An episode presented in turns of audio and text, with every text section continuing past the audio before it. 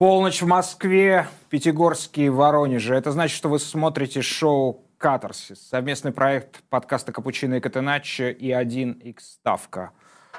Или «Катарсис», как говорят те, кто считают Неймара плаксой и продолжают бить его по ногам. Доктор Лукомский. Всем привет. Пациент Порошин. Не устаем удивляться, как стремительно меняется мир и люди вместе с ним.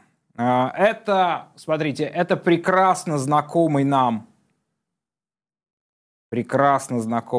бывший звездный нападающий «Зенита» в июле 2020 года.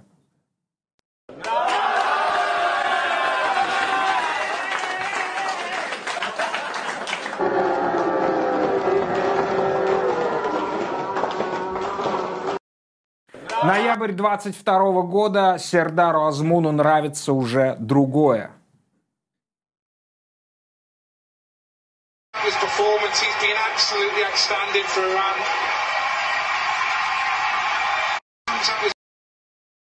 У вас есть интерпретация, что произошло вот этой перемены Азмуна? Что с ним случилось за 2 года?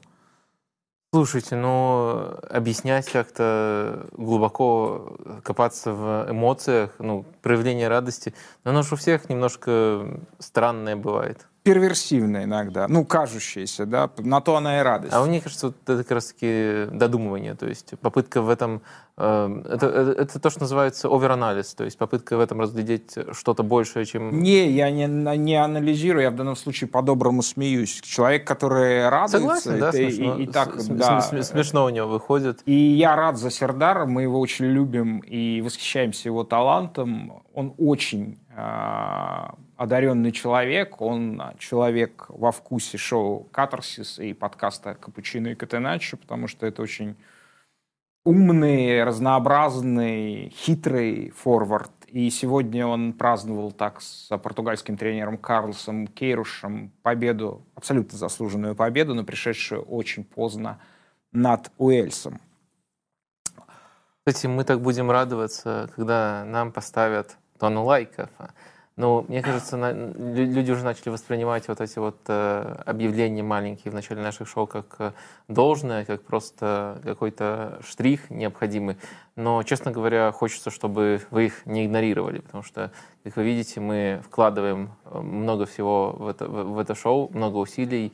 И было бы здорово, если бы вы поддержали, там, наверное, это как-то поднимет в каких-то рейтингах Ютуба нас и будет чаще рекомендовать. Хотел бы немножко расширить аудиторию, но тем, кто лоялен к нам, постоянно смотрит, тоже, конечно, огромное спасибо. Не-не, это абсолютно серьезный призыв. Мы в том числе имеем дело с алгоритмами YouTube, и, соответственно, хотелось бы, чтобы эти алгоритмы с вашей помощью нам благоволили. Опять 4 матча, опять тонна добавленного времени. Не видели ничего. Не страшно. Сейчас расскажем. Давайте начнем. А как вы думаете, настанет ли момент, когда мы скажем, не видели ничего, ну и мы тоже ничего не видели? Это чемпионат мира больше невозможно.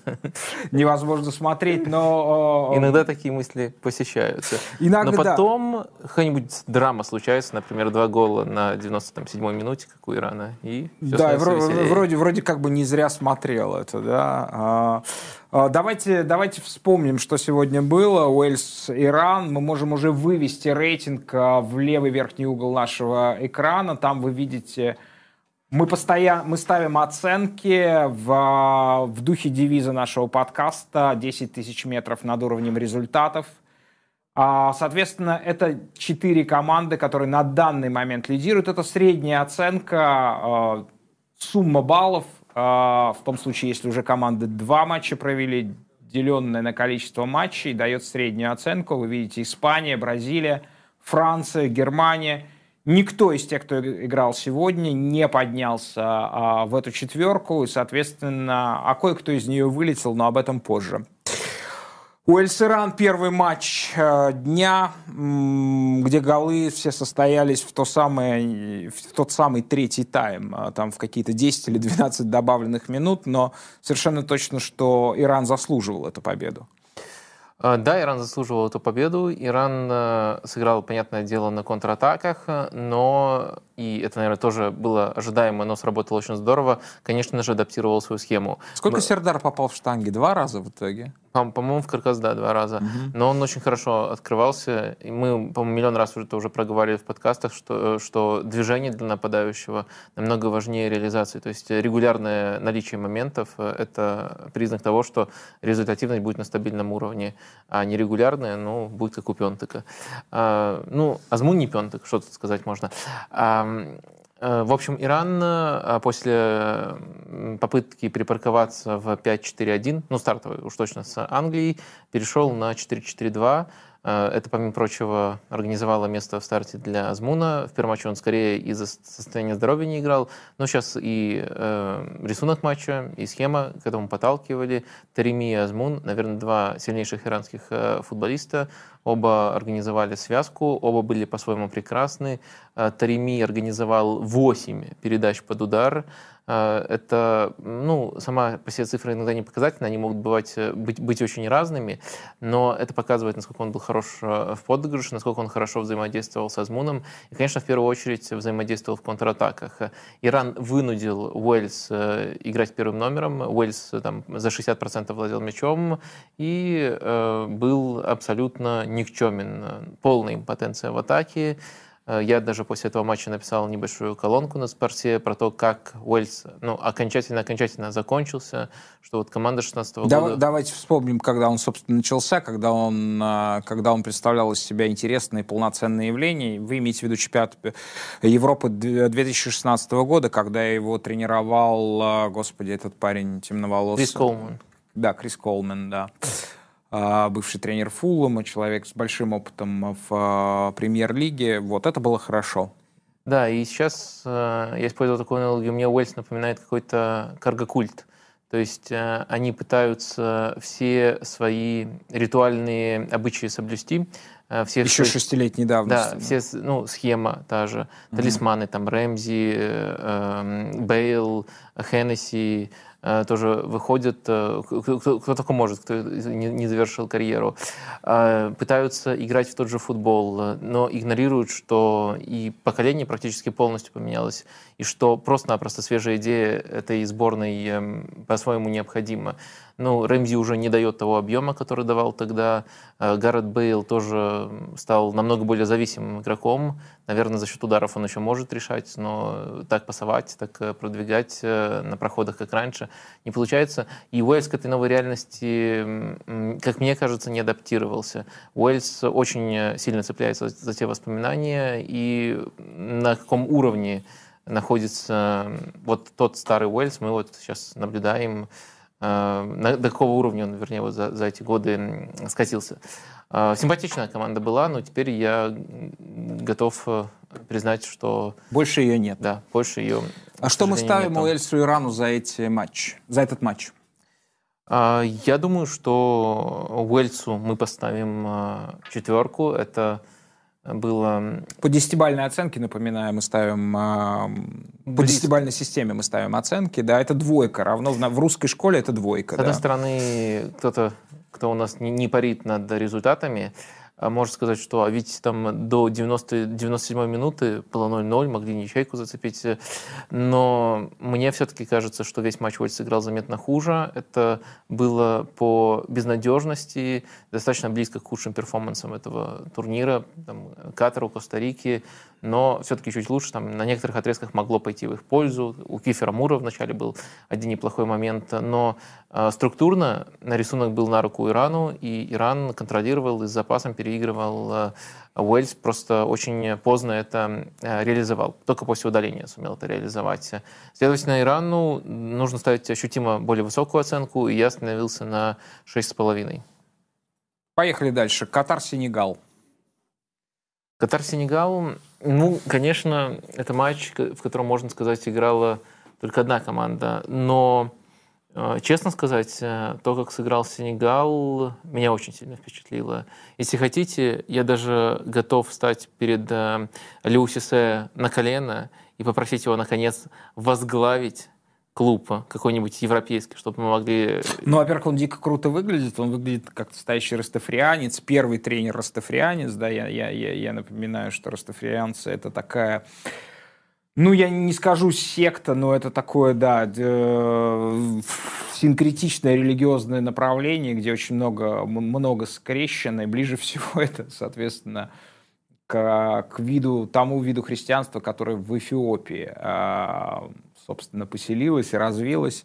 Вот. И Алиу Сиссе с этими дредами совершенно прекрасно выглядит уже из-за этого. Но дело не в дредах, что за этими дредами там действительно есть идеи. Я еще раз позволю, как вы сказали, вы отметили ее стереотипно, но я не видел команды из Черной Африки. Божеством в этой секте является Макс Алегри. Разумеется, не нынешний, а пиковая версия Макса Алегри. Да? Мне кажется, да, но гибкость очень солидную демонстрирует Алиу Сиссе.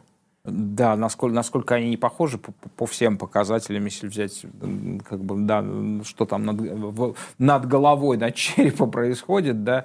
Да, вы увидели вот такое происхождение сенегальской системы и взглядов Алиу Сиссе? Ну, я пытался выбрать такой вот ориентир, который вообще не имеет никаких стилистических преференций, при этом действительно может играть очень по-разному, и ощущается тренерская рука при любом выборе. Я первый раз чувствую тренерскую руку, при всем моем любви к Валерию Кузьмичу Непомнящему и выдающемуся достижению Камеруна романтическому 90-го года, но это самое, я подчеркиваю, это самая организованная, самая толковая команда из Черной Африки, которую я вижу в своей жизни. Все остальное это был джаз, просто был фри-джаз или какая-то полная фигня. Вот. Это системные команды, это удивительно, потому что эти игроки собрались же ровно так же, как и все остальные большие европейские команды за... Неделя у них была на все, собственно, да, там весь состав в Европе играет. Ну, тут есть еще дискуссия по поводу того, получают ли преимущество команды, где тренер работает достаточно давно, а мы знаем, что Сиссе работал еще в России на чемпионате мира. Так что, не знаю, можно по-разному оценивать, если давно команда существует как механизм, но в любом случае он использует действительно использует игроков как инструменты и понимает, какая перед ним задача в конкретном матче. То ли, там, например, надо сдержать центр поля Нидерландов, это один план с тремя опорниками, и Гуе, который по позиции против Де Йонга десяткой стартует, мы это обсуждали в прошлый раз. Или абсолютно другая ситуация, нужно, и это было, в принципе, очевидно перед матчем, что задача будет взламывать Катар. И вот как он вариативно, и как тонко, и как эффективно подходит к каждой из этих задач. Напомню, мы даже вчера были убеждены, что Сенегал выиграл первый матч. Да, я был такой момент. И сегодня я еще больше в этом убедился. По содержанию игры, да, действительно, так казалось. Ну, как минимум, ничью заслужили. Так-то, конечно, нетрудно нам погуглить результаты, но содержание там было очень впечатляющее. И сейчас, конечно, очень интересная адаптация внес Сиссе. Вернее, очень соответствующие этому матчу. Ну, я бы отметил несколько. Во-первых, это, конечно же, немного другая схема. Теперь два чистых нападающих, ну и всего два игрока в опорной.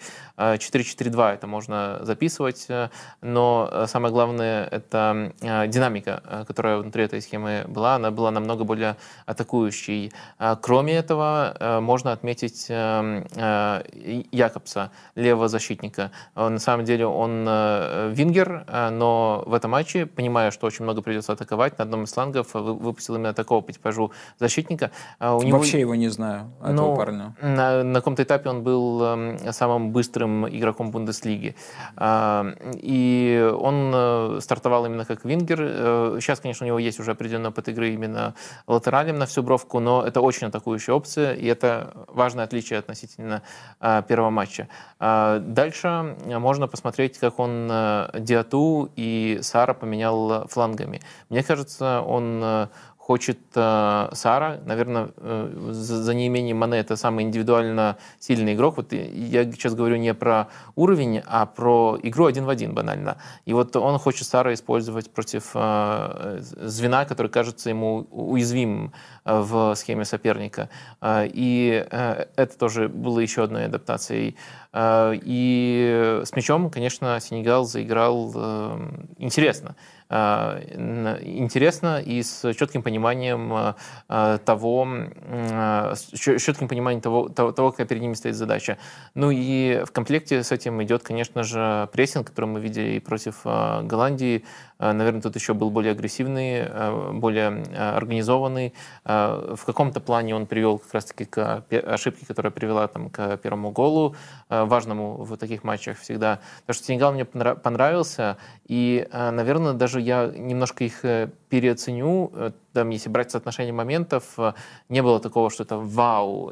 А вот если смотришь матч, знаешь еще контекст первого матча, как сильно команда трансформировалась, как за каждым ходом Сиссе стояла мысль, тогда хочется, конечно... Но вы оцениваете разнообразие этой команды, как она поменялась, да, как разнообразие тут важный дополнительный фактор. Конечно, они по делу победили, но, наверное, все-таки, если сравнивать с тем же Эквадором, Эквадор во втором тайме допускал меньше моментов, а Сенегал дал Катару вернуться в игру. Действительно, были шансы во втором тайме.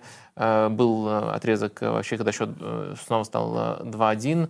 Но в целом, особенно стартовый план, меня сильно впечатлил у Сенегала. Я готов поставить им 7,5. То есть еще выше, чем в первом матче против Голландии. Мы тогда 7 им поставили, по-моему. Ну, да, возможно, мы тогда немножко побоялись, что нам не свойственно из-за результата. Ну, то есть 7 это хорошая оценка для проигравшей команды. А тут есть... Ну, это великая оценка. А тут есть и продолжение того, что мы видели в прошлый раз, и положительный результат тоже присутствует. И... Но этот матч словно нам представил... И новые стороны. Да, он представил... Мы увидели больше Сенегала, мы видели в других измерениях, он стал объемнее для нас. Поэтому оценка за второй матч, она в некотором смысле является постскриптом и к первому матчу. Таким образом, Сенегал имеет 7,25 за два матча, и он находится прямо за этой первой четверкой. Он входит в топ-6, наверное, лучших команд. Да вообще просто 6 команд, которые играют в футбол на этом чемпионате мира. А Катар, ну просто ради формальности, как вы оцениваете его перформанс? В первом матче мы оценили в 2 балла его перформанс. 4-4. Ну, то есть лучше, да. Да, заметно лучше. Ну что, переходим к третьему матчу.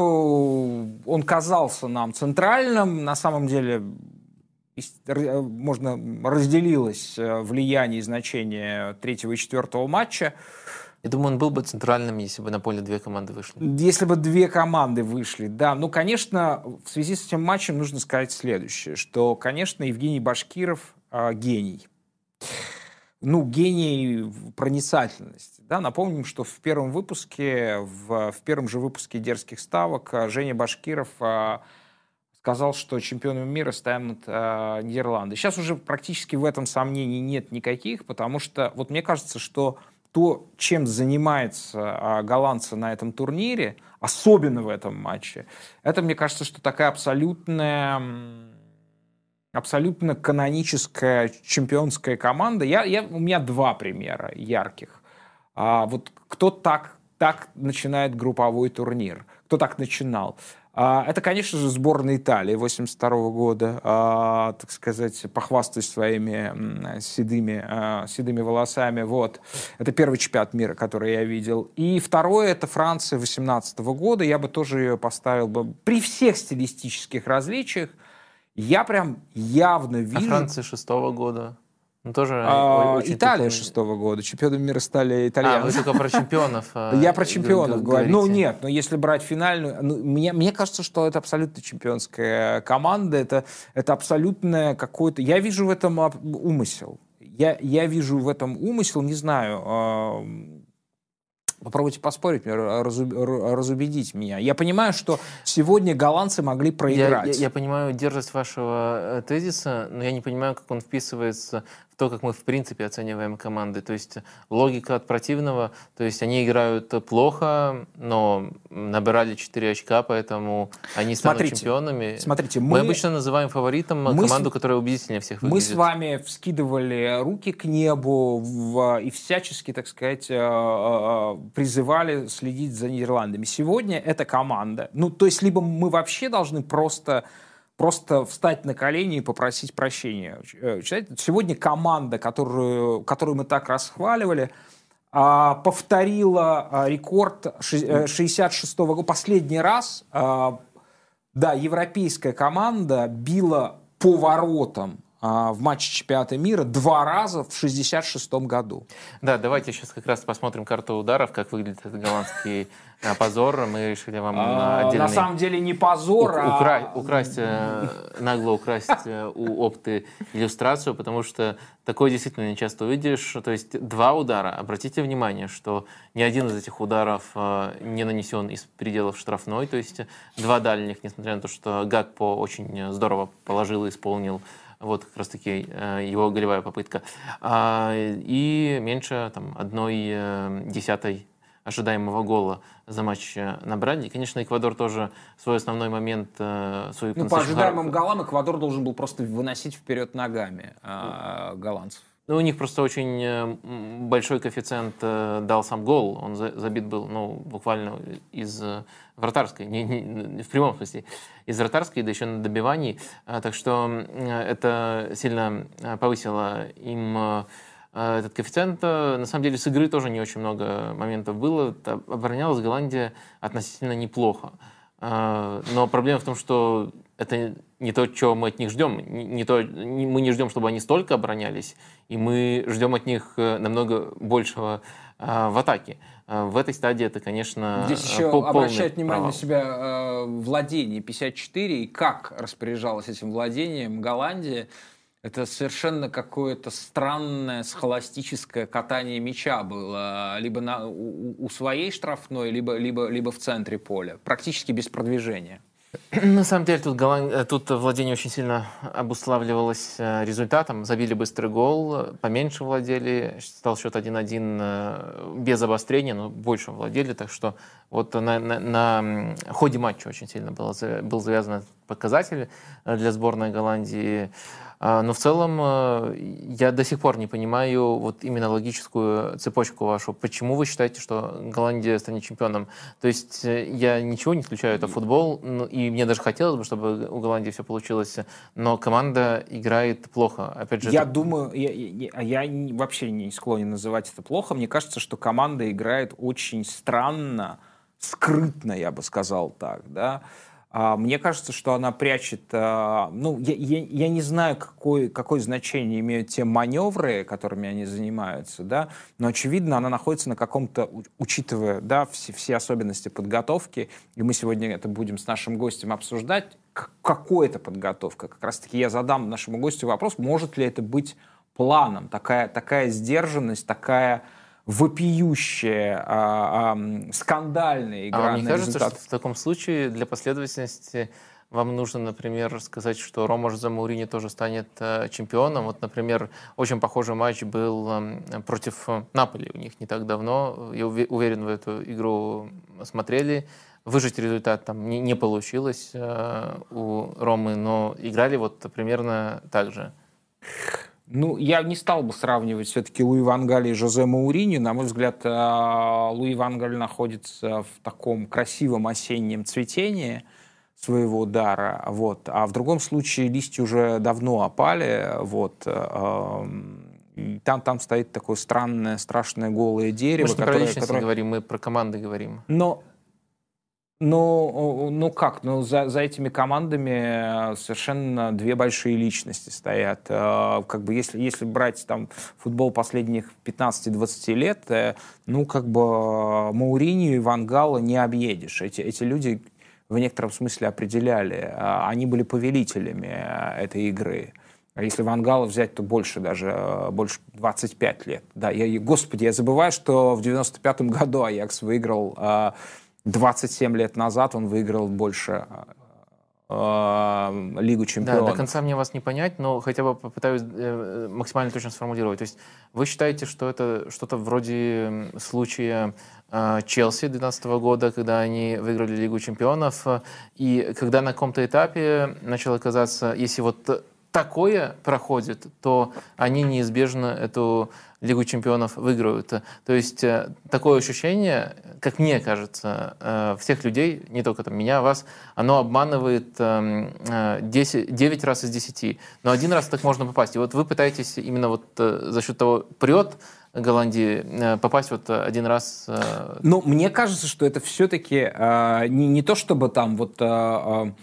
Ван Гал сказал, вот нам нужно потратить вот столько, именно столько бензина, ровно столько бензина на групповом этапе. Понятно, что такое невозможно. Вот. Но мне кажется, что те обстоятельства, которые благоволят, они совершенно способствуют разминочному, так скажем, характеру учений, да, которые... Я не знаю, какая цель может быть. Вот, да, давайте отметим, что тяжело теперь будет Голландии не занять первое место в группе. Да, потому что последний соперник Катар, да, скорее всего, там выйдет какой-то полувторой состав.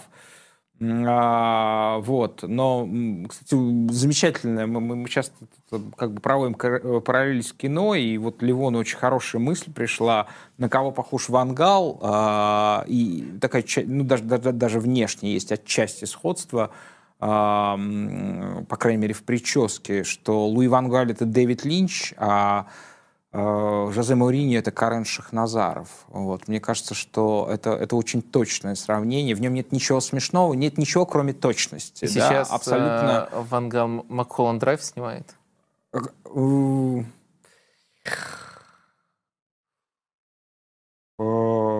Нет. Нет. Такого порожняка в Малхолланд Драйве нет. Скорее, похоже, что это Твин Пикс, который снимается с конца. Вот. Сейчас идет гон, откровенный гон, да, который второй сезон Твин Пикса, когда, собственно, с проекта ушли и Фрост, и Линч, да, и там какие-то нейросети дописывали. Я смотрел второй сезон, это который вышел там через 20 с лишним лет. Нет, это третий сезон. Это третий. Да. Второй сезон, это который вышел. А может, мы уже на третьем? Да. Нет, третий это абсолютно линчевский. Вот, может быть, третий, да. Это было бы здорово, это комплементарно. Вот. А пока похоже на первые два сезона, но снятые с конца. Вначале идет гон, дикий гон, просто пурга откровенная, да. Вот. Но потом что-то откроется. Вот. Хотелось бы думать, что откроется. Я не... А вам кажется, что это я все сочиняю за одним числом. И эта команда в 1/8 финала проиграет Сенегалу. Я не знаю, кто я там надеюсь, с кем играет. Я надеюсь, что эта команда не проиграет. Надо смотреть до турнира. Это сейчас звучит смешно. Я там прикидывал сеточку. И в 1/4 часто Голландия попадала на Аргентину. Но сейчас это может не случиться. Аргентину точно вы не... Но Аргентина в моих раскладах первое место занимала. И Голландия первое место занимала. И они в 1/4 часто встречались. По-моему, по сетке именно так может получиться. Но сейчас немножко там... У Аргентины есть некоторые сложности, да. Да, подкорректируется. Саудовская Аравия, короче, будет проигрывать... сборная Нидерландов в 1/4 финала. Еще смешно, понимаете, что такое акцент... Слушайте, а если вот эти два близнеца сойдутся, Саудовская Аравия и Нидерланды, за кого сыграет вот этот фактор прет? Не знаю, пока Саудовская... вы считаете, что и Саудовская Аравия прет? Нет, мне кажется, что Саудовская Аравия пока все заслуженно. Мы возвращаемся к старому. С реализацией точно прет. Два перехода в атаку. Да. Слушайте, а вот по поводу голландцев и Гакпо, да, очень большой талант, о котором мы, кстати, по-моему, не говорили ни разу в «Капучино и Катеначо». Мы не выдвигали его в хайпе нового дня. У него совершенно...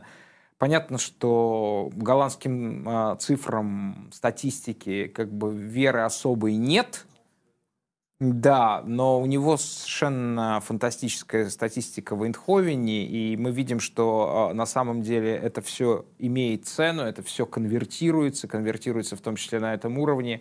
Как вам... Ну, кстати, это по поводу того, что Луи абсолютно в своем уме. Вот как про Линча говорили, что дедушка сошел с ума. Он снял 3-й сезон, да, который прям свидетельствует наоборот об абсолютной ясности.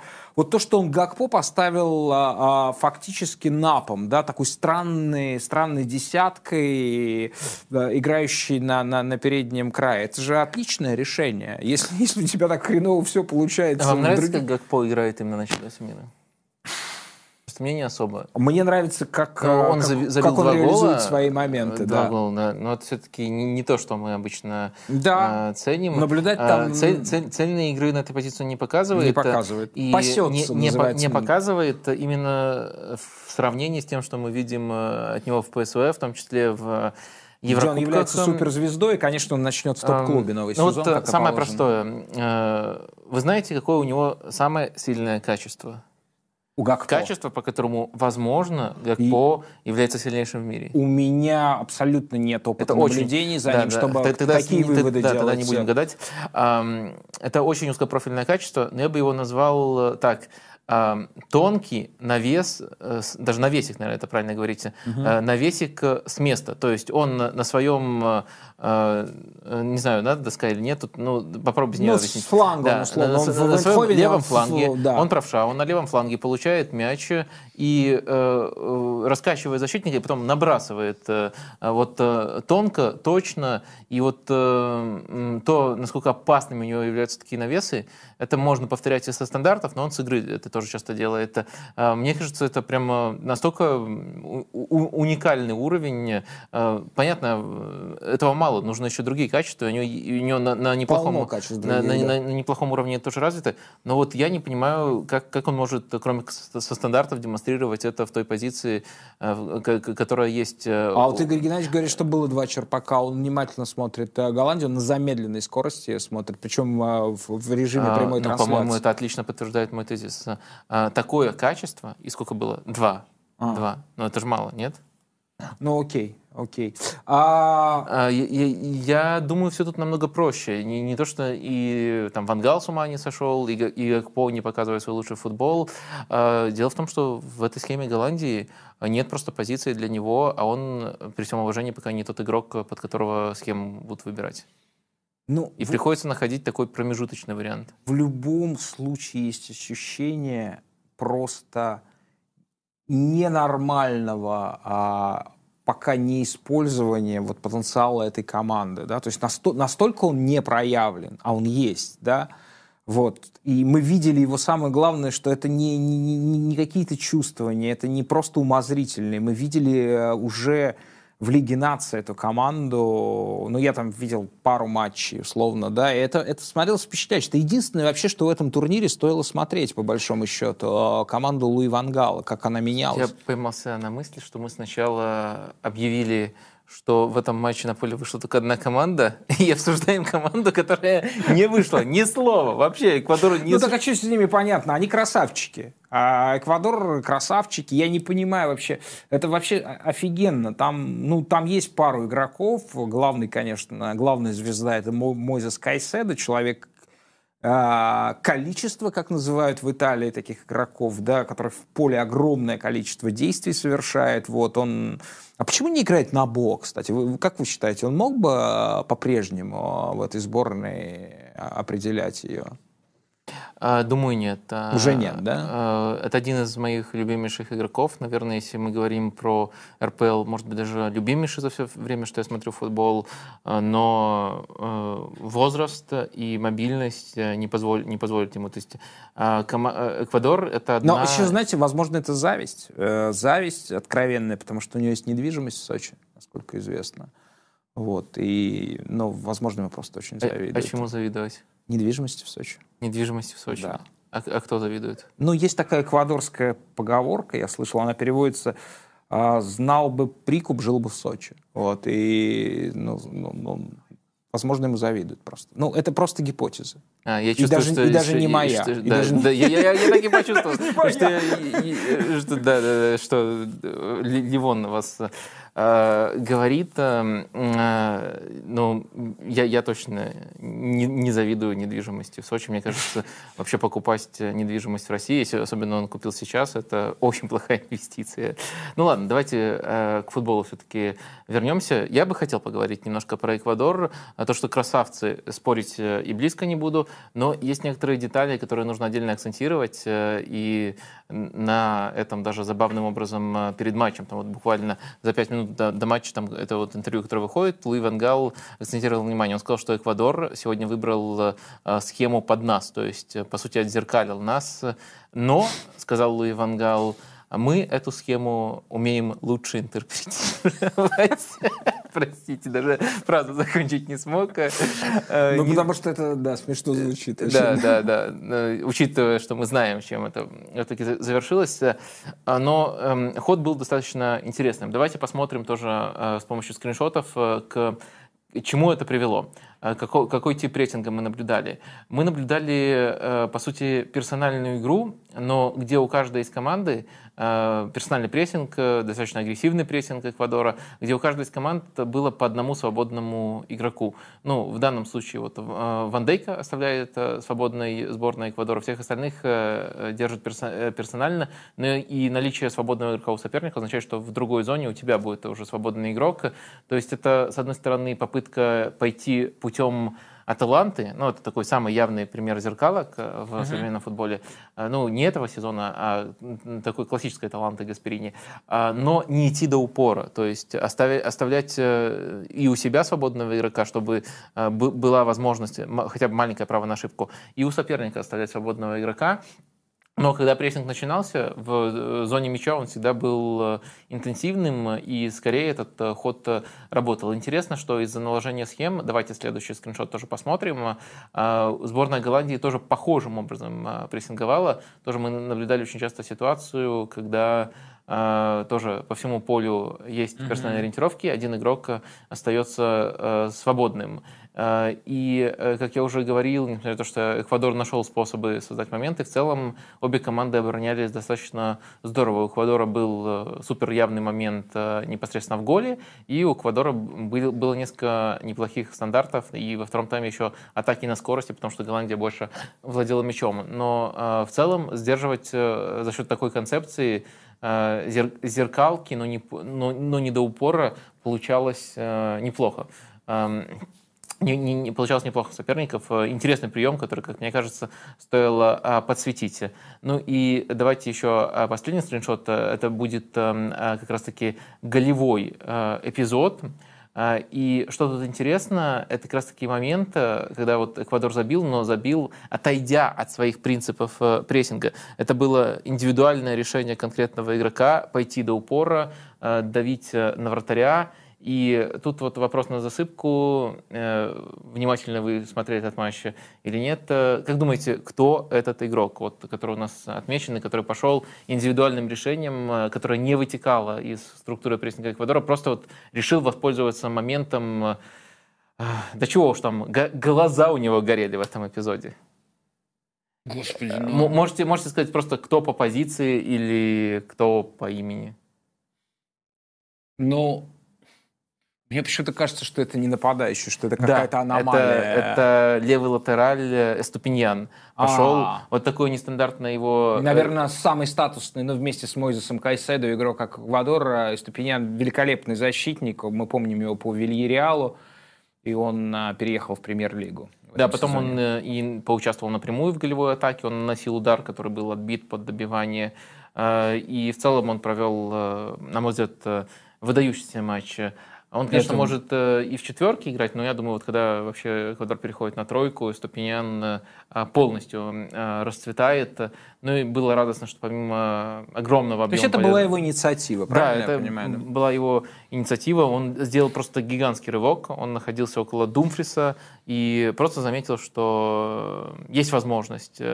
и там убедился, что линия паса перекрыта, и пошел до упора прессинговать вратаря. Я бы поставил голландцам, мол, за этот матч просто вообще без оценки, если было бы такое возможно, но это все-таки будет слишком большим выпендрежем и настаиванием на том, что это какая-то странная форма таинства, мимикрии, которую устроил Луи Ван Галь. Тогда аналогом без оценки является 5,5 условно, да. А вот это то, что поставил бы Нидерландам. А вот что поставить Эквадору, я не знаю. Это либо 6, либо 6,5, либо 7. Что-то такое в этом духе. Ну, 5,5 Голландия согласен. Мне тоже кажется, ну, можно даже ниже. Но в целом я бы все-таки не занижал слишком сильно эту оценку, просто потому что мы должны не только от своих запредельных ожиданий оценивать, мы все команды стараемся оценивать по одной шкале. Эквадор был лучше, но 5,5 нормальная оценка для Нидерландов, оборонялись они относительно неплохо, вот как раз таки за исключением эпизода, который привел к голу. Следовательно, у Эквадора оценка будет заметно выше, это 7, либо даже 7,5, но, наверное, все-таки остановимся на семерке, тоже в первую очередь в стадии нейтрализации они здорово себя проявили и в стадии давления. Так что и моментов в итоге там разными способами, через стандарты, через прочее, создали больше. Так что вот, наверное, такие оценки. Да, ну, в общем, Эквадор у нас тоже наверху нашего рейтинга, 7 баллов. Это команда, которая играет в футбол. Последний матч этого дня — Англия-США. Матч, который бы не состоялся, если бы мы жили в 19 веке, потому что сборную Англии дисквалифицировали бы. Ну, слава богу, все мираж, который мы увидели в первом матче, рассеялся. Классическая Англия Гарри Саутгейта и очень хорошие американцы, которые вели эту игру инициативно, ну, были лучше, в итоге 0-0. Знаете что? Я немножко не верю, что мне приходится это делать. Стараюсь защитить Саутгейта. Это такое экстравагантное предложение.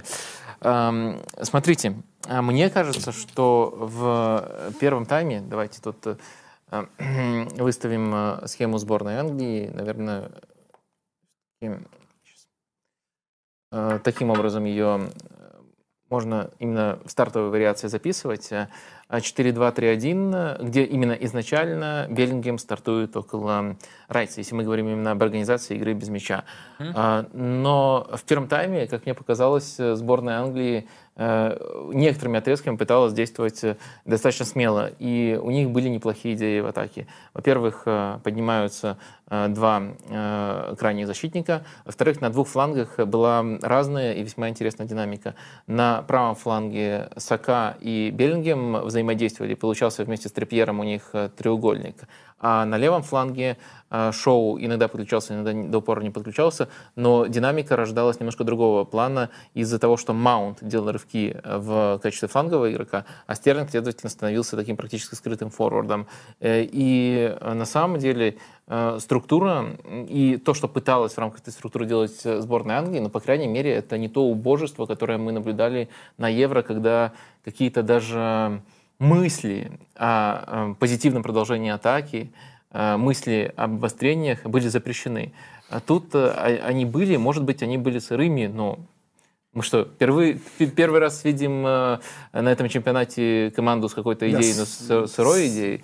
Так что, честно говоря, трусливые отработанные идеи, которые были на Евро и которые эффективно сработали, почему-то они вызывали больше желания критиковать, чем сырые, не совсем работающие идеи, которые мы наблюдали, вот, например, в этом первом тайме. Ну, вы видите, наверное, где может быть потенциальная уязвимость, ну, конечно, у этого замысла. Да, вся зона на райсе. И на самом деле, да, когда сборная США доходила до опасных зон, как правило, она через фланги проникала в них, Все приходилось, то, что называется на гиговском языке, зоной катбэка, зоной отката назад под удар, все приходилось контролировать. Ах, вот оно почему это ощущение, что мячом владела Англия, а как бы ощущение инициативы и доминирование исходило от Штатов, по крайней мере, большую часть, да, потому что была в некотором смысле рискованно раскрыта вот эта вот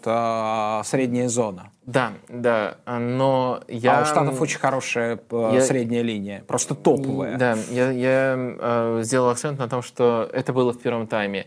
Во втором тайме, как мне кажется, ваша оценка справедлива. То есть Саутгейт решил, не, что, играть в атаку, могут же нам забить, что-то не получается, давайте отложим лет на 20 эту идею, пока вы, ребята, не созрели.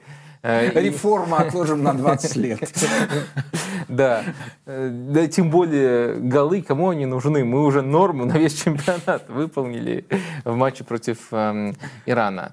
И во втором тайме, думаю, что вот ваша характеристика максимально близка к тому, что происходило на поле. Я бы поставил англичанам 6. Что касается американцев, которые были очень хороши, я... разделяясь между 7 и 7,5. Скорее, в сторону 7.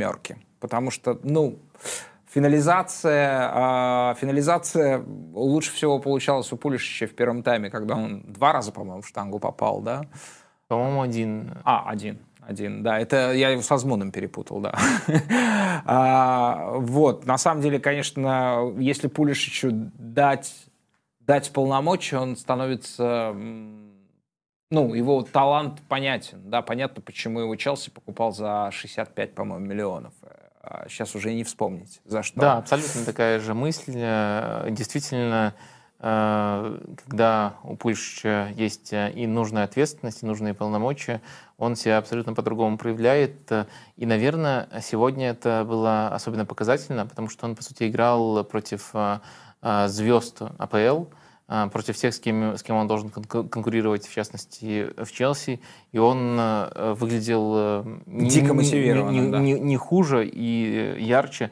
И именно человеком, способным делать то, что далеко не каждому на этом футбольном поле, в матче, где выходит, в том числе сборная Англии, дано. Так что тут у меня тоже очень схожие впечатления. Да, ну, в общем, мы ставим 7, да, американцам за этот матч? Да, очень качественно, очень симпатично. Если выделять команду, которая была ближе к победе и создала больше моментов, мне кажется, это именно сборная США. И, конечно, это был не тот доминантный стиль, который был в первом тайме матча против Уэльса, но и далеко от своих принципов тоже сборная США не отступила. Очень симпатичная команда, у которой, опять же, есть сырая идея, но очень четкая идея и на мяче, как они его собираются удерживать, и в плане организации игры без мяча. Так что, да, оценку как минимум 7 не заслуживают. Печальное событие этого матча. Тот, кто внимательно смотрит наши эфиры, помнит, что 3 дня назад комментатор Матч ТВ Дмитрий Шнякин в прямой связи с Ливоном употреблял каламбуры, и он говорил, что вообще он завязал, и... Ну, в общем, короче, случилось. Сегодня Дима в матче употребил каламбур, сказав, что все дороги ведут в Рим. То есть, ну, опять. Он опять вступил на эту дорогу. А теперь мы вспоминаем друга Дмитрия Шнякина и друга нашего проекта «Катарсис», который сейчас уже в Катаре находится. Наш человек в Катаре Евгений Башкиров с дерзкими ставками.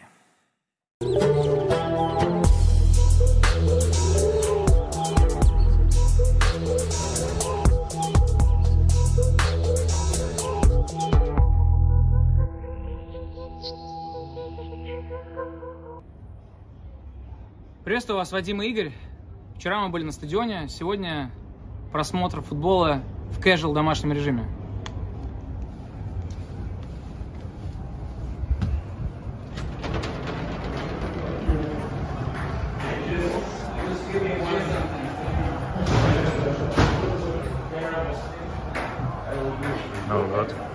Support. You gotta get a cigarette.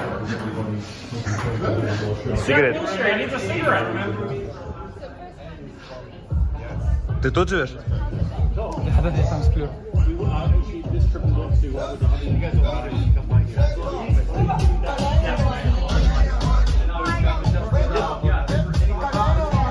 Я не случайно здесь. И не случайно в футболке Арсенала. Мы все-таки говорим о дерзких ставках. И мои предложения на завтра могут показаться вам совсем безумными. Но за ними следует реальная история. Матч Франции и Дании. Эта ставка все-таки фанатская, потому что за Данию я болею со времен Лаудрупа в «Спартаке». Плюс, когда еще Эриксон был так хорош до воссоединения с Сони. В общем, знаете, нужно посмотреть, нужно следить за настроением, так же, как и в следующем же матче. Потому что я мог выбрать Аргентину против Мексики, но у нас есть Польша против Саудовской Аравии. Мы должны проверить все-таки, кто играет за кого. Катар за Саудовскую Аравию или Саудовская Аравия за Катар? И тем более, у Саудовской Аравии такие премиальные, что хватит для благополучия 3 поколений. И они ждут их в раздевалке. Польша-Саудовская Аравия непременно будет ничья, потому что, мы не должны потакать прагматике серости.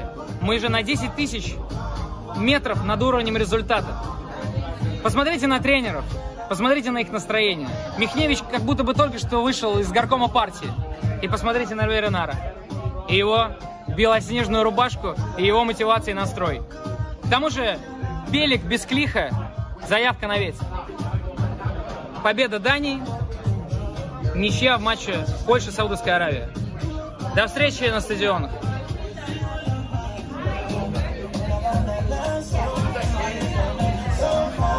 Главное футбольное событие, которое все ждали 4 года, уже здесь. И в честь этого 1Х Ставка разыгрывает автомобиль. Получи возможность забрать его себе, участвуя в акции на протяжении турнира. Подробные условия розыгрыша на сайте. 1Х Ставка в World Car.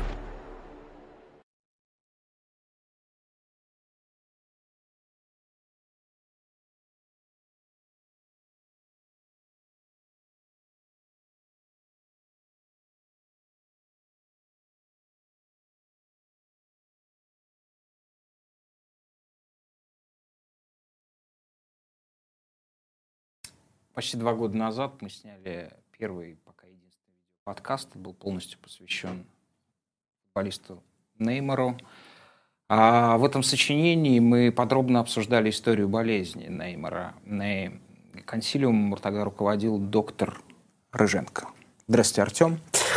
У нас снова на столе, мы делаем ремейк, и это справедливо. Это тот случай, когда это допустимо и уместно, потому что Неймар опять травмирован. На экране, в бегущей строке вы можете увидеть историю болезни, все травмы Неймара с 2014 года. Пожалуйста, читайте и слушайте доктора Рыженко, который нам рассказывает, что, собственно, почему опять Неймар травмирован, опять у нас кукла на столе. Слушайте, идеально было бы, если бы это был Лосана. Нет, Лосана, он же Чаки. Это было бы вообще просто супер. Ирвинг Лосана, да, вы имеете в виду? Да, у него же прозвище Чаки, это как раз-таки связано с куклой из фильма. Либо Торрес или Ниньо. Но представим, что это Неймар. Окей. Вы просто в последнее время, так вообще, что вы готовились год к этому подкасту, вы эрудиции просто производите какие-то совершенно невероятные давления на меня. Я не считываю никаких референсов, ничего. В общем, поразительно. Давайте, Артем, дотроньтесь, пожалуйста, рукой до того места, которое сейчас травмировано у Неймара. Я могу показать саму биомеханику такой травмы. То есть, что произошло? Давайте штаники с него снимем. Это допустимо, врач же может это сделать. Это не будет посещать. Я думаю, да. Тем более, что, как мы ожидали, у Неймара есть запасной комплект, он носит кальсоны. Да, термобелье, да, совершенно верно, в Катаре прохладно. Да.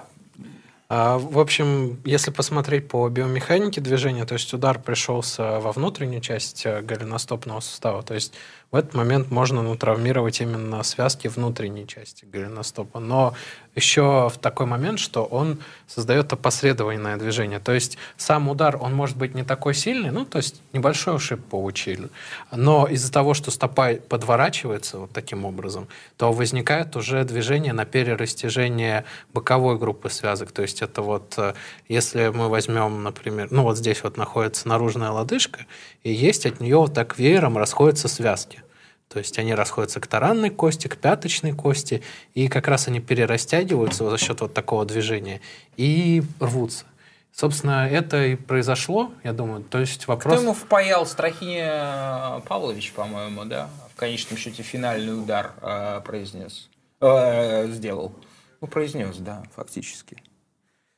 То есть в такой ситуации все очень сильно зависит от того, насколько крепок сам сустав, а учитывая титр, который у нас идет сейчас внизу, большая часть связок уже благополучно заменена на обычную рубцовую ткань. То есть это не такая... Чем отличается соединительная ткань связок от соединительной ткани рубцовой? Рубцовая — это... заплатка, грубо говоря. То есть у вас на штанах появилась дырка, вы ее зашили заплаткой, естественно, это не такая... Откуда ткань берут? Это создается специальными клетками организма, которые формируют такой рубец на месте любого повреждения. То есть это как с раной. То есть затягивается понятно. Этой тканью. То есть если вы посмотрите на ваши какие-нибудь шрамы, то на солнце они, например, не загорают, потому что это не клетки кожи, а рубцовая ткань. А рубцовая ткань не может загореть, у ней меланоцитов нет. Собственно, вернемся к Неймару, а то я могу так очень часто и далеко отвлекаться. Что важно в такой ситуации? Во-первых, насколько сильно пострадали связки, то есть насколько сильное повреждение. То есть от такого классического еще, наверное, из 90-х, 2000-х термина «галик не травма», что подвернул, неделю холод подержал, и, в принципе, отек, когда сошел, можешь наступать, можешь играть.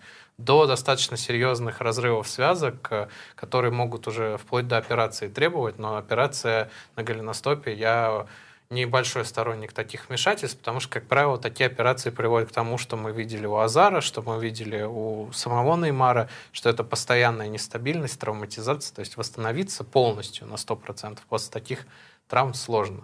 Кстати, мы вспоминали первый самый подкаст. В том подкасте еще только переходивший в Реал или еще даже не перешедший Азар, вы спрашивали, кто может стать таким же хрупким. И я тогда сказал, что Эден Азар. Это еще до его этого катастрофического перехода было. Это такой маленький повод для гордости. Да, вы абсолютно в Евгения Башкирова сыграли в провидца. А когда мы... У меня был только один вопрос, на самом деле. Извините, если он покажется вам глупым. Неймар успеет восстановиться к дню рождения своей сестры?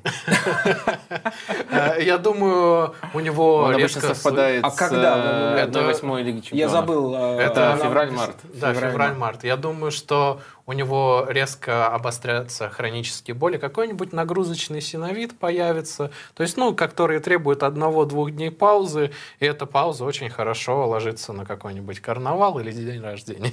Нет, я все-таки хотел бы всерьез спросить, когда человек, который сейчас уверенно впервые в своей жизни идет на золотой мяч, восстановится ли он к плей-офф? К плей-офф, на мой взгляд, к плей-офф точно, потому что, если это не какая-то действительно супертяжелая травма, на что не похоже. Вот этот отек, если у нас есть скриншот, можно дать... я у себя тоже в блоге выкладывал, что этот попозже его дадим, дайте, пожалуйста, если возможно, скриншот. Этот отек, который показывали на фотографиях, с которым уходил Неймар, это, в принципе, типичная история почти для любой более-менее серьезной травмы голеностопа, и он может и сильнее опухать, и ничего такого в этом ужасающего нет. Как и в таких ситуациях, когда, например, игрок покидает в сапоге, в ортезе и на костылях поле, потому что это часть стандартной нашей терапии. То есть мы, пока не знаем диагноза, мы полностью защищаем травмированную ногу от любой нагрузки. То есть мы не знаем разрыв связок, перелом или что. То есть мы примерно знаем диагноз, то есть ориентировочно, но до того, как мы получим итоговый диагноз, мы прям максимально разгружаем эту ногу. Поэтому если вы видите заголовок «Игрок покинул на костылях стадион», а через неделю он в общей группе тренируется. То есть такое бывает. Я думаю, что Неймар пропустит следующий матч, Потому что даже если он восстановится к следующему матчу, лучше было бы его поберечь и окончательно восстановиться. А к плей-офф либо к третьему туру он уже будет полностью готов. И мне кажется, это наиболее оптимальный сценарий для его использования. Потому что я не верю, что Бразилия не выйдет в плей-офф. Это невозможно, да. Как мы увидели, да, это невозможно. А в плей-офф Неймар гораздо нужнее, чем в третьем матче, который, по факту, уже не так много будет и значить для Бразилии. Правильно ли я понимаю, что эта травма не форсированное возвращение после этой травмы не предполагает какого-то мега риска, как это было, например, с Умтити, который после 2018 года вообще не играет? Умтити, как и Погба сейчас, почему он, собственно, не поехал. Там немножко другая история, что там требовалось более масштабное оперативное вмешательство, от которых они отказались в силу того, что после него и восстановление дольше. В итоге они выбрали полумеру, полумера не сработала, и в итоге еще в 2 раза больше всего вышло. Что касается здесь с Неймаром, травмы голеностопного сустава, к сожалению, для таких игроков у нас есть такое в медиалиге. Он не рискует карьерой. Он не рискует карьерой, что для таких игроков такие травмы типичны, это контактная травма, то есть попали по стопе, надорвал связки, бывает, то есть это будет жестко. Мы, кстати, в 22-й год, я поздравляю вас, перешли наконец. То есть, скорее всего, этот голеностопный сустав будет жестко затейпирован, то есть это используются специальные белые жесткие тейпы, они накладываются как такая, как вроде мягкого ортеза. Классно, дефицит тренировочной практики. Это мне очень нравится на трансфер-маркте, эта травма. Это дефицит тренировочной практики, это в переводе на человеческий язык означает, что... Забухал? Тоже вариант. Что если игрок восстановился после травмы, то есть врач где-нибудь сказал, что он восстановился, а в заявке его нет, то это значит, что он просто форму не набрал. То есть он здоров по меркам доктора, но не готов по меркам главного тренера. Артем, важнейший философский вопрос применительно к Неймару. А Неймар — это фактически философская категория. Что первично? Среда его заела? Действительно его беспрецедентно бьют? Или все-таки речь о том, что... в некой хрупкости натуры природной, да? Я думаю, что это сочетание факторов. То есть у нас, например, в нашей в команде в Амкале, если кто-то там следит за медиалигой, очень коротко, есть Василий Маврин, который сейчас исполняет обязанности главного тренера. Он игрок центра поля, очень техничный, очень с низким центром тяжести, очень одаренный технический футболист, и он постоянно получает по ногам, постоянно какие-то травмы голеностопа, при этом он максимально крепкий, здоровый человек. И я думаю, что у Неймара похожая ситуация, но мы берем высочайший уровень, и когда он может исполнять гораздо более высокоуровневые элементы техники, и когда против него, опять-таки, гораздо более серьезно настроенные соперники, то есть это не когда там в медиалиге подкатиться, чтобы знал, куда лезет, а когда у тебя на кону чемпионат мира. То есть я думаю, что дело это в 2 моментах. Одновременно в некоторой все-таки хрупкости Неймара, потому что, будем честны, он не выглядит как супер мощный атлет. А во-вторых, что против него действительно очень-очень много фолят. И, к сожалению, это часть специфики его игры в футбол. Что он собирает эти фолы, что он за счет индивидуального мастерства очень много создает. Мы помним, что он получал желтые карточки и не одну за то, что провоцировал соперников. Да, то есть я думаю, что это такое... обратная сторона его красивой и сильной игры, то есть его сильные качества отдают ему такими осложнениями в виде того, что на нем постоянно фолят, постоянно получает контактные травмы. То есть от контактных травм, профилактику контактных травм сложно проводить, когда тебя бьют постоянно по ногам или катятся с 2 ног открытыми шипами. Ты это никак не можешь предотвратить как доктор или как тренер по физической подготовке. Мышечные можно, какие-то рецидивы можно, но когда в тебя там просто влетает на скорости 30 км в час 100-килограммовый защитник, что ты здесь делаешь? Угу. Я предлагаю присесть, закончить консилиум, посвященный пупсу нашему, и сейчас обсудить общий сюжет этого турнира, касающийся, собственно, места проведения этого чемпионата и что, собственно, это означает для организма тех людей, которые туда приехали, атлетов. Напомню, что никогда чемпионат мира не проводился в ноябре, посреди сезона. Некоторые приехали просто спустя неделю, как будто отыграли в своих национальных чемпионатах. Следующий тур просто переодели маечки. Я помню, как кто-то говорил, что это просто мечта, потому что все игроки находятся на пике формы в ноябре, и значит мы увидим суперкачественный футбол. Но мы вот с доктором такого футбола видим очень мало. Пока нам очень понравилась только одна игра — Япония и Германия, с некоторыми оговорками, там еще может быть одна игра. Сегодня была неплохая игра Штаты. Что это значит, играть в ноябре при таком календаре, в таких условиях? Ну, по качеству игры, я честно скажу, я думаю то же самое, что если мы сравним даже две половины календаря, я недавно записывал интервью... Хотите чаю, шупуэ? Нет, благодарю, спасибо. Недавно записывал интервью с одним из докторов, так скажем, одной из топовых команд российской премьер-лиги, пока я не расшифровал, поэтому не могу сказать. Это Оренбург. Нет, это не Оренбург. Оренбург не одна топовая, это лучшая команда, как мы вчера выяснили у Александра Дорского. Стукалу большой привет туда. Кстати, он со мной в женской национальной сборной работает. Поэтому Оренбург я очень уважаю и ценю. И я, собственно, оттуда же. Вы родом из Оренбурга? Да. Говорят, красивый город. Ну, да. Так вот, вернемся, собственно, к вопросу про ноябрь. Мы записывали это интервью, и мы обсуждали, что действительно, если мы сравним две половины чемпионата, весеннюю и осеннюю, то в осенней интенсивность нагрузок выше, и она плотнее. То есть, если мы возьмем весну, то там уже какие-то топовые команды остались в поздних стадиях своих национальных кубков, Лиги Чемпионов, или там, ну вот, там, если южноамериканские какие-то мы турниры, там тот же Либертадор разберем, то в зимнюю часть у нас еще почти все остались в своих кубках национальных. Все там только отыграли групповой этап, то есть даже еще никто не отсеялся, все отыграли только матчи. И, казалось бы, все на ходу, все в форме. И да, должно выглядеть все очень красиво, очень, так скажем, по-боевому. Но по факту, например, сборная Англии играет так, что там неиронично люди Сарину Вигман просят поставить во главу английской сборной. И, в принципе, глядя на женские Евро, я бы, наверное, согласился с ними. Что касается Трамп, то опять... Подожди, сейчас это прозвучало эзотерично. Поясните, пожалуйста, сделайте одно примечание. Кто такая... Главный тренер женской английской сборной. Это я согласен. Кем бы она ни была, я готов любого человека... И они выиграли Евро. Да, играли очень бодро и ярко достаточно.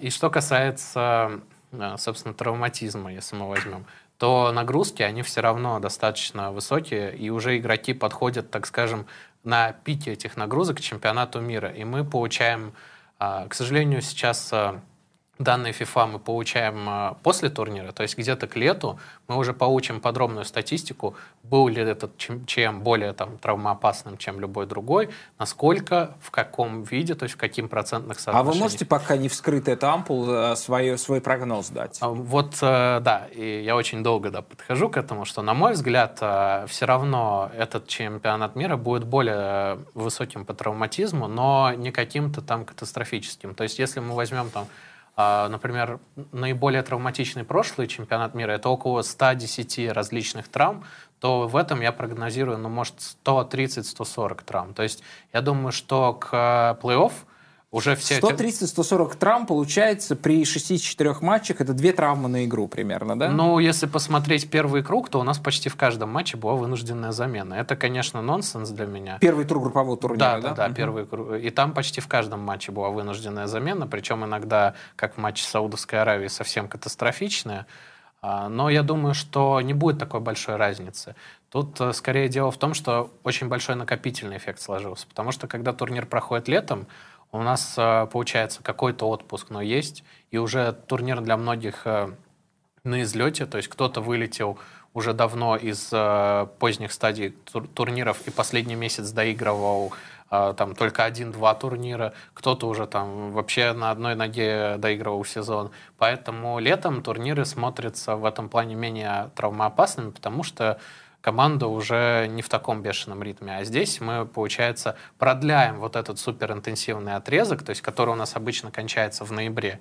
Он у нас, получается, продляется до декабря. Я думаю, поэтому пошел травматизм даже с точки зрения дезадаптации команд. И второй такой момент, что во многом это первый крупный турнир после ковида. а сейчас можно практически все списать на ковид, что это первый такой крупный турнир, который прошел вовремя, который прошел с полноценной подготовкой, перед которым был полноценный подготовкой. Вы имеете в виду сборную Катара и Саудовской Аравии? Нет, я имею в виду, что первый такой турнир, который прошел с полноценным сезоном перед этим турниром. Понятно, подготовки никакой там и близко не было. Поэтому я думаю, что турнир будет более травматичным, но мы сейчас склонны драматизировать. То есть на дистанции будет усреднено количество травм. Но у меня такой вопрос. Насколько уместно говорить, что сейчас, вот в этом сезоне, если мы берем чемпионат мира и сезон вместе, никто толком не понимает, как нужно готовить команду, и будут свои гипотезы тестировать уже по ходу дела. Например, я слышал, что Антонио Пинтус, тренер по физподготовке в Реале, он устраивает для тех игроков, которые остались, отдельную предсезонку, а те, кто вернутся, какое-то время будут недопущены к первой команде. Кто-то, наверное, просто более классическим образом корректирует нагрузки, но не производит революции. Насколько уместно вот говорить, что сейчас будет просто тестирование гипотез, и все находятся в паршивой ситуации? Ну, я вам честно скажу, чем мне нравится моя профессия и профессия моих коллег-тренеров по физподготовке, что ты всегда находишься в поиске. То есть нет такого, что у тебя есть четкие догматы, которым ты постоянно следуешь. Ну, понятно, есть там какие-то постулаты, на которых все строится, но все время ты ищешь что-то новое, попадаешь вот в такие необычные ситуации. То есть эта часть работы, она творческая. И, на мой взгляд, у Пинтуса действительно хорошая идея, потому что нужно разделять. Кто-то не получал, например, матчевые нагрузки вообще. Даже если мы считаем товарищеские матчи, я думаю, вы со мной согласитесь, что товарищеские матчи и матчи чемпионата мира, Ла Лиги или Лиги Чемпионов — это даже близко, ну, не тот уровень нагрузки, который планируется. Поэтому я думаю, что да, будут вот такие эксперименты, кому-то дадут лишний отпуск. Я думаю, почти всем, особенно кто дойдет до поздних стадий турнира, будут давать дополнительные выходные, дополнительный отпуск, чтобы они могли, ну, просто прийти в себя. Потому что перед ковидом был сезон, когда многие бразильцы, например, в частности тот же Алисон, я даже писал текст на sports.ru, что у Алисона в районе 11 выходных было за календарный год. Он сыграл в Копа Америки, еще в нескольких турнирах в Лиге Чемпионов, во всех английских кубках, и в итоге просто, ну, сломался. То есть, ну, не волнуйся, недавно они в Сербии играли, у Алисона был выходной. Да, то есть я думаю, что будут давать какие-то поблажки. Запишите, кстати, выходной Алисона в матче с Сербией. Да, посчитаем 12 выходных в этом году.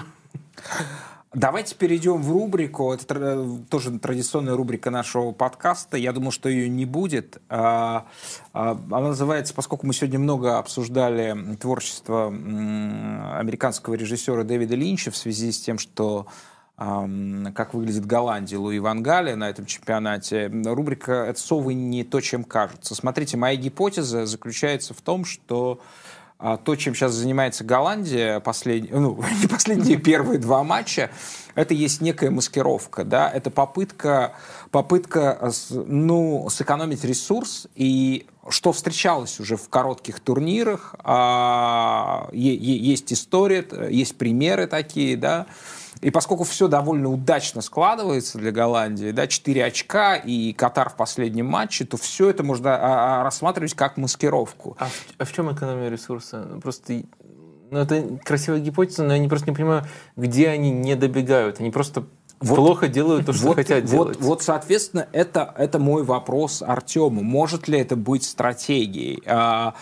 Условно говоря, экономия ресурса с превращением группового этапа как в некий этап маневров, и мы увидим, как некая стадия маневров, и мы увидим в плей-офф совершенно другую команду, работающую в другой интенсивности, учитывая то, что почти для всех игроков сборной Нидерландов прошла просто неделя, да, с последнего тура, все они играют в топ-чемпионатах. Ну, на мой взгляд, нельзя работать так, что ты в какой-то момент там выключаешься наполовину, и в какой-то матч у тебя возникает такое: а, ну вот здесь я могу играть на 100%. То есть мне кажется, что так не работает, и тем более на краток... А говорят, Валерий Лобановский давал такие установки своей команды, это называлось аритмия, что действительно расход энергии... Сразу вопрос, а вот в вашем сообществе, когда Лобановского и его методы упоминают, это считается ругательством каким-то?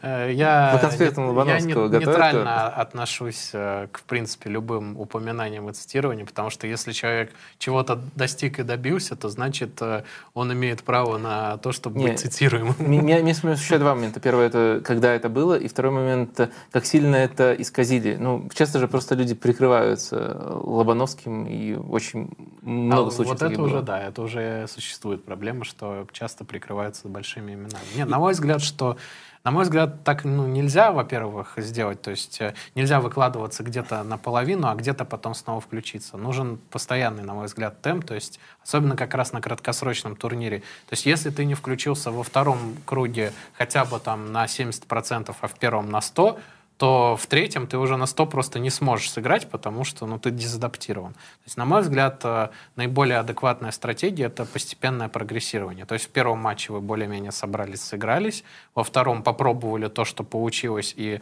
проработали, что не получилось, в третьем вы уже какой-то план строите на плей-офф, либо даете игровое время тем, кто его не получил, чтобы у вас была большая обойма на плей-офф, и дальше работаете в плей-офф с тем, что у вас на групповом этапе работало, маскируя то, что не работало. То есть, как правило, это такая системная работа, и нельзя вот так вот одну неделю сыграть так, одну так. То есть ты же не знаешь, как у тебя пойдет матч. Тренер, как правило, планирует цикл на несколько недель вперед, в том числе, может, на месяц. И я не думаю, что Ван Гал, я, конечно, признаю его талант, но я не представляю, что он мог запланировать. Так, первый матч мы точно выиграем, во втором, в принципе, у нас залетит шара на 0,1 XG. В начале, да. В самом начале. И мы можем покатать вату еще там 60 плюс минут, и в третьем матче вот так выйти с сигарой или с чем-то другим, что популярно в Нидерландах, передавая ее друг другу, выйти из группы спокойно в плей-офф. Ну, в общем, совы, они есть совы. Совы, если вы видите сову, если вы видите сонную совиную сборную Нидерландов, она таковой и есть, она не притворяется. Огромное вам спасибо, доктор Рыженко. Я вас от всей души поздравляю. Вы первый гость нашего эфира, кто заставил не шутить Ливона. Спасибо огромное вам.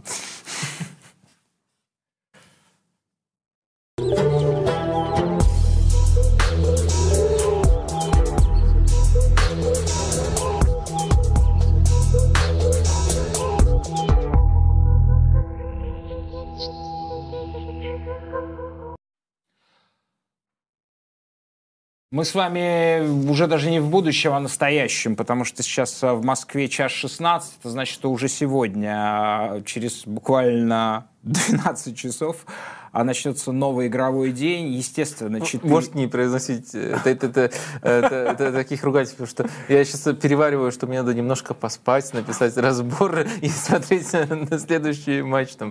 Так что давайте... Это не так страшно, когда не говоришь об этом. Да, хорошо, больше никогда. Тунис, Австралия. Ой, Ливон, можете про Тунис, Австралия пошутить? Коэффициенты 1х ставка. Фаворит Тунис. Фаворит Тунис 2.18, ничья 3.28 и 3.62 только на Австралию. У вас есть представление, почему именно Тунис в этом матче фаворит? Наверное, внимательно посмотрели первый матч этих двух команд, и Австралия выглядела, как мне кажется, явно более... безнадежно, чем Тунис. Тунис вообще не выглядел безнадежно. Так что мне кажется, что отталкивались просто от этих впечатлений. Может быть, на самом деле, если смотреть на составы, то тоже можно выделить Тунис скорее как фаворит, хотя это спорно. Но просто Австралия, мне кажется, за все время, что они участвуют в чемпионатах мира, самая слабая, и матч с Францией это скорее подтвердил. Но, наверное, все-таки, учитывая особенно тенденции этого чемпионата, мне кажется, рисунок матча будет такой, что очень равно, очень мало моментов, особенно если не откроется через быстрый гол. И раз равный матч, то он, конечно, может там что-то залететь у кого-то, но в целом, мне кажется, это скорее намек на ничью. Да, но вы расходитесь с Ливоном. Он считает, что Тунис выиграет один и забьет тунисский, известный тунисский нападающий Кенгуру. Польша, Саудовская Аравия. 1,76 на Польшу победа, ничья 3,74 и победа Саудовской Аравии. Не впечатлила 1х Ставку Саудовская Аравия, как вас, не считает, что они можно... Меня очень впечатлило. Нет, я имею в виду, что такие победы поставить на поток трудно, с таким стилем. Да? А способна ли Саудовская Аравия играть в другом стиле, это следующий вопрос. Мне кажется, все очевидно. Установка в перерыве повторяется просто слово в слово. Только одно слово надо будет заменить. Вы же знаете, вот вчера нам анонсировал Саша, что выложила Саудовская Аравия установку Ринара, и он там сказал: «Вы что, хотите смеси фоточки сделать или в футбол играть будем? Вы хотите с Левандовским фоточки?» То есть просто меняется фамилия каждый раз, да, и это рецепт победы. Магия работает, конечно. Ну так а что вы думаете? Ну так что, Саудовская Аравия, мы считаем, что выиграет завтра, нет? Меня Польша совсем не впечатляет. Просто совсем. Не верю, но и в Польшу, на самом деле, тоже согласен с вами, что она не впечатляет. Наверное, Польше придется играть первым номером. Наверное, Саудовская Аравия не будет, несмотря на то, что нам это очень не понравилось с точки зрения зрелищности, такую высокую линию держать и не давить на соперников. Скорее всего, просто у нас будет новая переменная. Польша как команда, которая должна играть первым номером. С Мексикой мы это не наблюдали. Я просто не могу предположить, как она будет выглядеть. Я не могу представить себе Польшу. Наверное, будет, если ориентироваться на то, как Польша играла там в квалификации, еще в последнее время много навесов. Но, опять же, какая схема будет? Потому что с двумя нападающими 3-5-2 строили до турнира, в первом матче сыграли только с одним. Так что очень много переменных, и когда так много переменных, тяжело что-то прогнозировать. Ну, честно говоря, если сделать основное переменное впечатление от первого матча, наверное, тоже я бы ничью выделил как исход. Польша, мне не кажется, таким фаворитом на основании первого матча. Но, может быть, у них есть ресурс, за счет которого можно измениться. Я сделал бы ставку, если бы можно было сделать такую. Я считаю, что Саудовская Аравия не будет выстраивать такую высокую линию защиты. Она будет играть ниже, потому что с Польшей это вполне допустимо. Учитывая, какая была линия защиты в первом матче, мне кажется, на каждом матче Саудовской Аравии можно просто делать такую ставку. Да, это так правда. Высоко уже не будет. Так высоко уже не будет, а с Польшей тем более. А Франция, Дания, соответственно, 4 года назад они играли, и Франция устроила, возможно, самый впечатляющий перформанс чемпионата мира в России. Это был, по-моему, самый скучный матч. Франция просто устроила какое-то немыслимое зрелище, засушила эту игру. Помните, 0-0, кажется, да? Чудовищный матч был. Каждую секунду той встречи помню. Никогда не забуду. Башкиров поставил на Данию. Здесь все-таки 1х Ставка считает, понятное дело, фаворитом Францию. Победа 1,78, ничья 3,72. 5-0-5 победа Дании. Тоже из-за поведения Дании в первом матче тяжело этот матч прочитать. Именно потому, что Дания тоже отошла от своих стандартных принципов из последних, наверное, полтора года они так играли.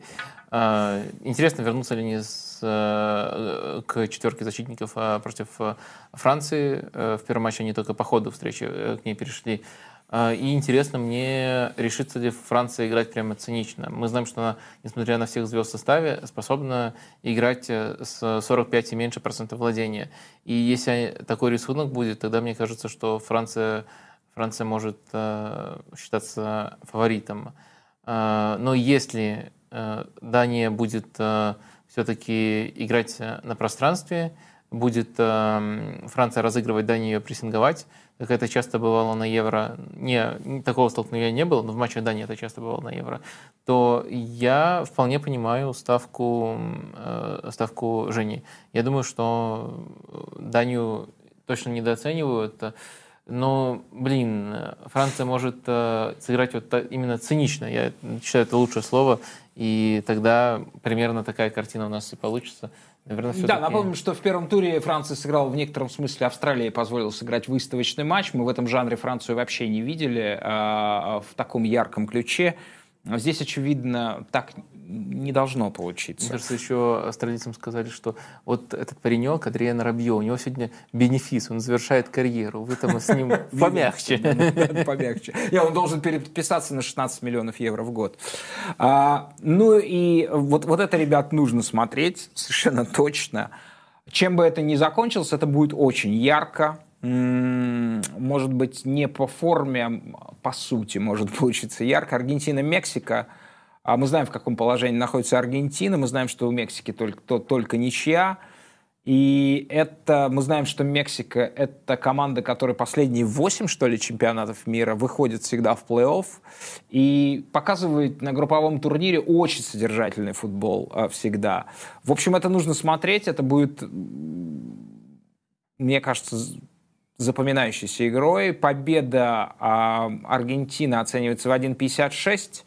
1х Ставка достаточно высоко оценивает Аргентину. Ничья 4,3 и 6,05 Мексика.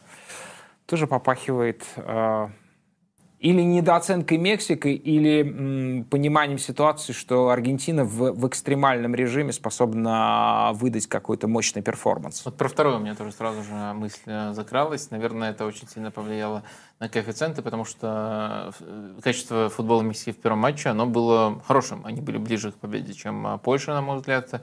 Они показали себя хорошо в стадии прессинга и в стадии владения. На самом деле, скорее даже стали приятным сюрпризом, потому что очень сильно команда барахлила до чемпионата мира при Тата Мартино. Но с Аргентиной, во-первых, придется играть в принципиально другой манере. Вряд ли они будут больше владеть мячом, чем соперник. И второй момент, действительно, этот фактор того, что Аргентина все-таки команда, потенциал которой нам известен. Это 36 матчей без поражений. И на каком-то этапе этой серии вообще даже классный, приятный глазу футбол был. И, в принципе, что нужно подкорректировать в составе для того, чтобы и прийти к хорошему балансу, тоже более-менее понятно. Я бы, например, очень сильно ожидал Алексиса МакАлистера из Брайтона. Интересно было бы посмотреть еще на Альвареса, Хульна Альвареса. Ну, ладно, не будем тут в детали уходить. Я думаю, что просто потенциал очень большой у Аргентины, и при том, что мне тоже кажется немножко вот обидным за Мексику такой коэффициент, с позиции Мексики обидным, кажется, коэффициент.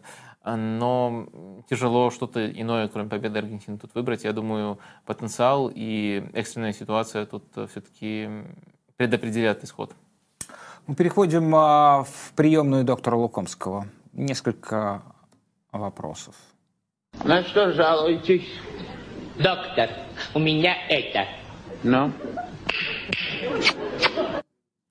Александр Цирюльник, как вы считаете, такое большое количество равных матчей с топами, это следствие того, что средний уровень вырос, или топы разучились доминировать?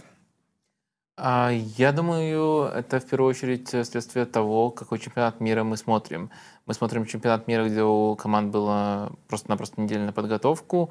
И не только, на самом деле, эта тенденция наблюдается в матчах, где есть топовая команда и андердог. Она наблюдается практически во всех матчах. Позиционная атака явно уступает позиционной обороне, потому что первое, на чем работают тренеры, это позиционная оборона. В позиционную оборону мы включаем в том числе и стадию прессинга, то есть игра без мяча глобально. Вот это отработать более-менее успевают команды, и еще успевают подготовиться к конкретному сопернику, какую-то конкретную слабость выключить. И в итоге сводится все к тому, что играешь на пространстве, играешь через стандарты, и таким образом создаешь моменты. И еще, конечно, индивидуальное мастерство конкретных футболистов. То есть и без того ситуация, которую мы на уровне сборных постоянно подчеркивали, усугубилась тем, что была только одна неделя на подготовку.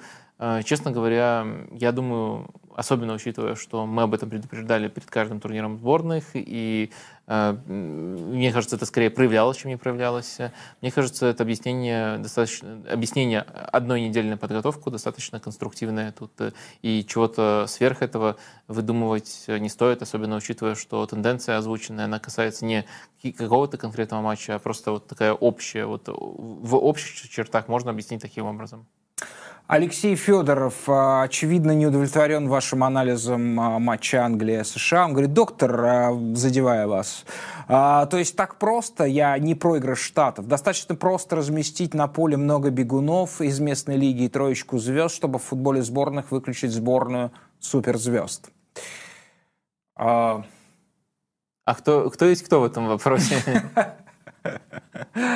Да, но все-таки сборную суперзвезд, понятно. Сколько бегунов из местной лиги играет за сборную США? Да, кстати, вот, Алексей, да, в этом неточность, понимаете, линия полузащиты Штатов, она, ну, не то чтобы близка к английской, но она очень хороша. Да, товарищ Рейна, например, сидит на скамейке. Понятно, это вынужденная история. А Рейна признается едва ли не самым большим талантом на... То есть бегуны, да, не Рейна, не Аронсон, да, но не из местной лиги. Это игроки, которые, ну, большие роли играют в своих командах. Адамс, по-моему, больше сейчас времени получает в последнее время. Тайлер Адамс — это ключевой игрок, это опорник, через которого все на самом деле идет, и стадия прессинга, и стадия владения. Так что, да, он, безусловно, основной. Топовой команды, мировой. В общем, мне кажется, ну, такой вопрос, может быть, немножко дерзкий, но в то же время немножко пустой. Чуть-чуть суть хромает, да? То есть вашу дерзость мы понимаем, да? Немножко пустой в том плане, что назвать кого-то бегунами или там бегунками, но это просто не является полноценным описанием. То есть к любому футболисту, который обладает физическими данными, а сейчас футбол в целом становится все более и более физическим с каждым годом, можно, если ты его не любишь, применить такое описание, но у каждого футболиста, помимо этого, есть какие-то дополнительные качества, и это описание не дает нам никакой конкретики, и мне тоже кажется, что у футболистов США есть другие качества, в зависимости от того, кого конкретно мы берем, разные качества, так что, ну, я понял направление, в котором идет тут мысль. Но мне кажется, это просто... Ну, даже странно, что мой анализ, он может быть ужасным, поверхностным и каким угодно, да ладно, не понравился. Потому что более поверхностно, чем в этом вопросе, по-моему, невозможно сформулировать. Вот так-то, Алексей Федоров. Готовьте лучшие вопросы. Шестой день Кубка мира и шестой день важнейшего антропологического эксперимента. Левон Балаян пытается рассмешить доктора. Левон Балаян в погоне за золотым кубком.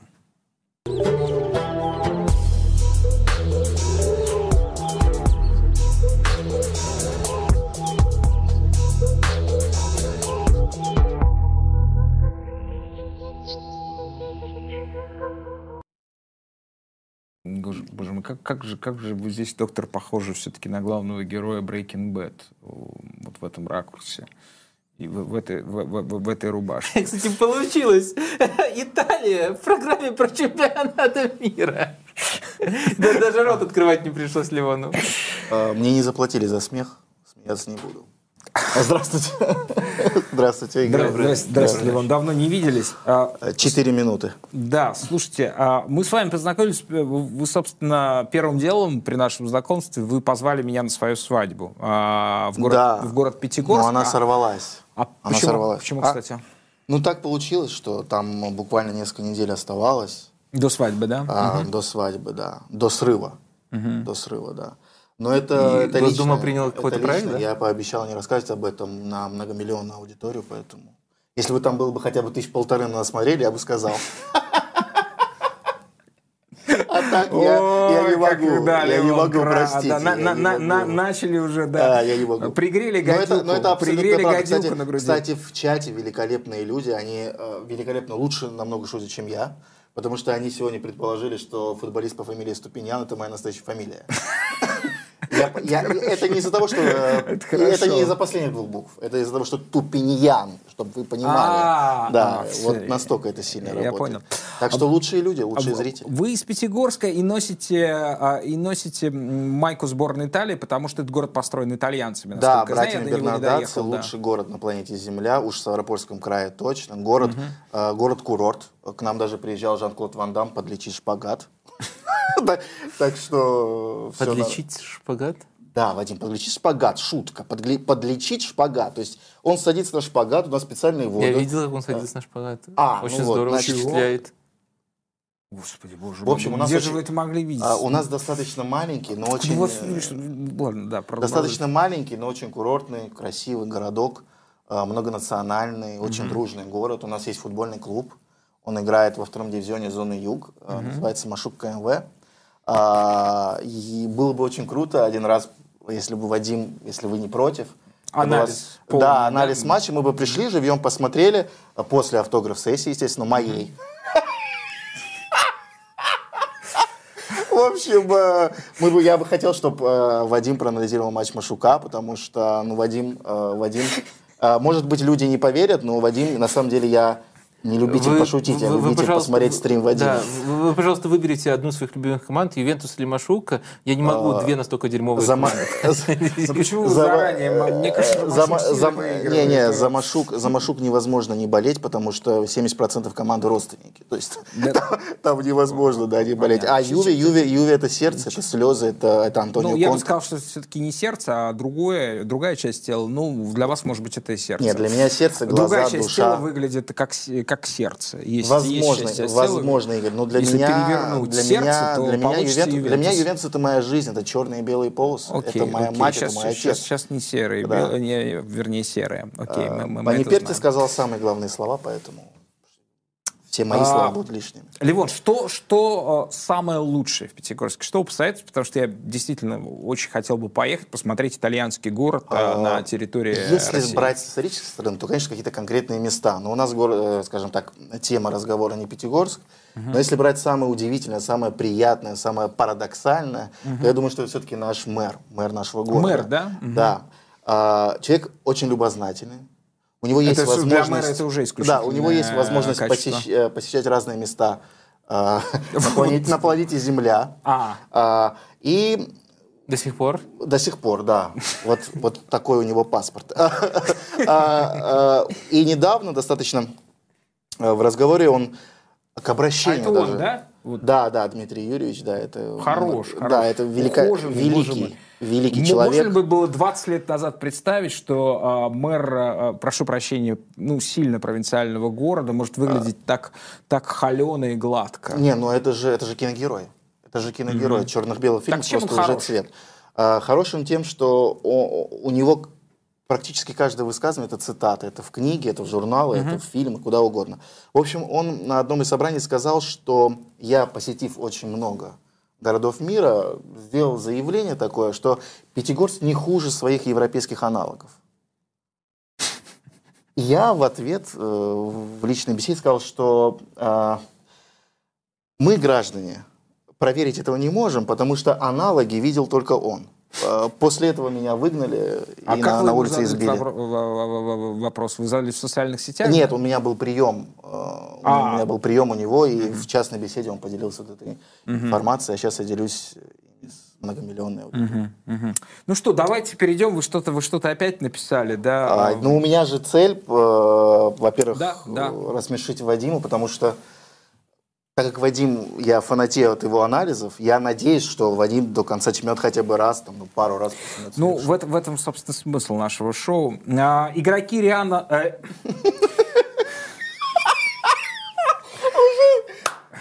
Сейчас, Вадим, настройтесь. Сейчас.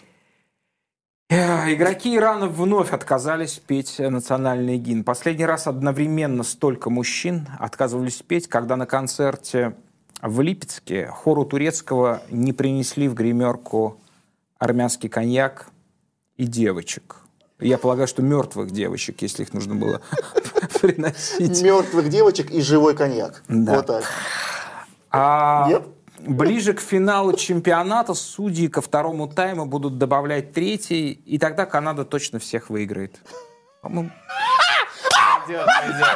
Нет, это была... Нет, это была снисходительная улыбка. Не считается. Это была снисходительная улыбка. Я бы засчитал хотя бы за половинку, потому что я собирался смеяться, но потом меня отпугнуло. А, вы поняли, что да, он сейчас с кубком станет, как Фабио Канаваро в 2006 году. Кстати, с Неймаром станет. За маленькое отступление, когда Фабио Канаваро в 2006 году получил золотой мяч, он должен был его получить как футболист Ювентуса. А его когда награждали, он уже футболист Реала. Простите, это секунда такая. Можете продолжать. Да.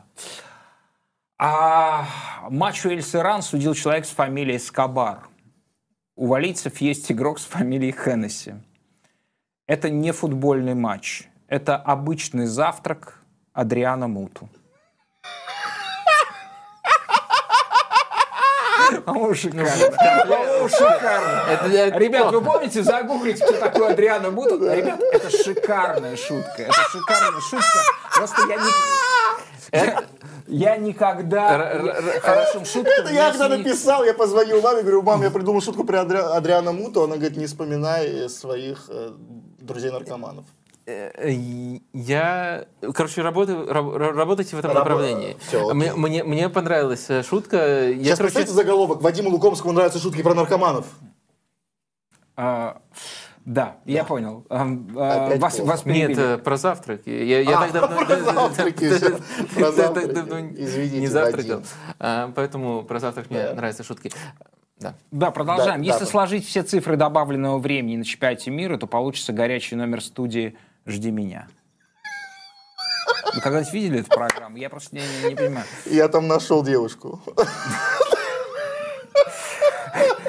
И собаку.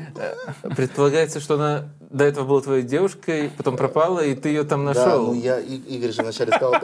На самом деле все игроки сборной Катара — это массовка из сериала «Глухарь». Они рефлекторно перемещаются 90 минут и после работы идут домой бить своих жен.